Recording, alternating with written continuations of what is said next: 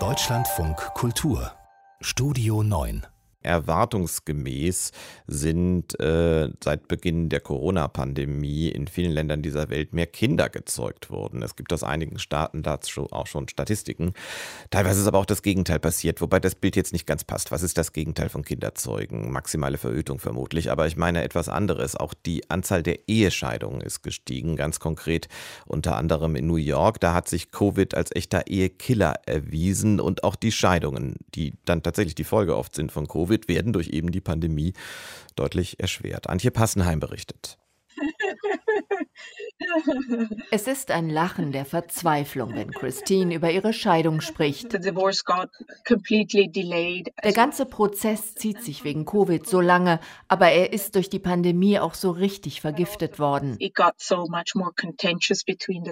Getrennte Wohnungen, Homeschooling, Lockdown-Stress und am Ende der Streit um das Sorgerecht für die Kinder.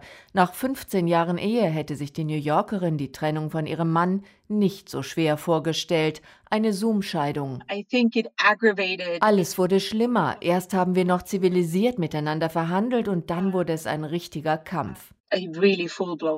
Die Pandemie als Ehekiller. Zwar gibt es noch keine Statistik, doch die Zahl der eingereichten Scheidungen steigt rapide, sagt der New Yorker Jurist Kenneth Novenstern. Nach der Lähmung folgt die Trennung, ein Phänomen, das der Scheidungsanwalt aus anderen Krisenzeiten kennt.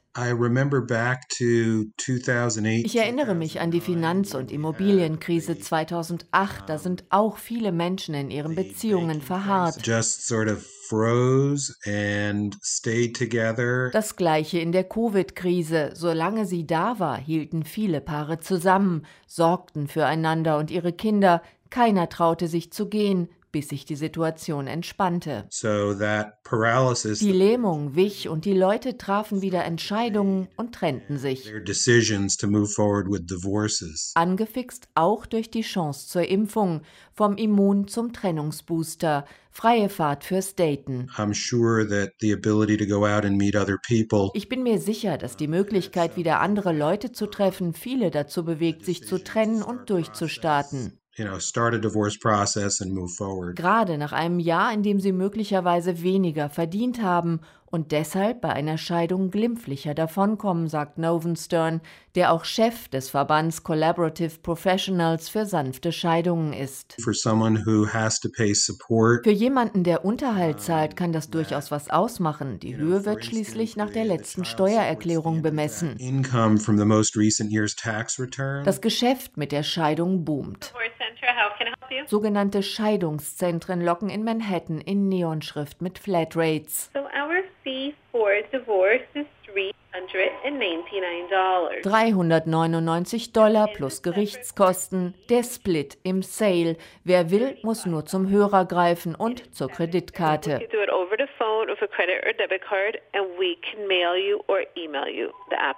Der Rest geht online. Keiner muss sich sehen, keiner vor Gericht. Das klingt unrealistisch in einer Stadt, in der Scheidungen im Schnitt zigtausend Dollar kosten, doch ganz gleich um welchen Preis. Viele Partner wollten einfach die Reißleine ziehen, sagt auch Daniel Jones. Er betreut die Liebesgeschichtenkolumne Modern Love der New York Times. Viele der eingesendeten Stories bekamen durch Corona einen Twist. Für viele war es wie ein Schnellkochtopf. Sie entdeckten im Lockdown plötzlich ungeliebte Dinge am anderen, die sie vorher ignorieren konnten. Sie verbrachten ihre Arbeits- und Freizeit miteinander, hatten Sex zusammen, kochten zusammen, dann wurde es zu viel. Um, cooking and all of that, it just became Jetzt explodiere bei vielen der Wunsch nach Freiheit. Die Zeit hat vielen Leuten einen Ruck gegeben. Sie denken mehr darüber nach, was sie vom Leben wollen. Sie schwören sich ehrlicher mit sich selbst zu sein, das zu machen, was sie wirklich wollen. Das Leben ist kurz.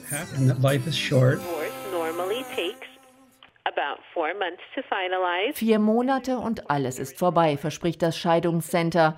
Christine kann darüber nur lachen. Ein Scherz, sagt sie. Meine Scheidung zieht sich und jeder schlägt wegen Corona gerade noch mindestens sechs Monate drauf. Die Pandemie hat die Trennung für viele New Yorker nicht nur angefacht, sie hat sie auch langwieriger gemacht.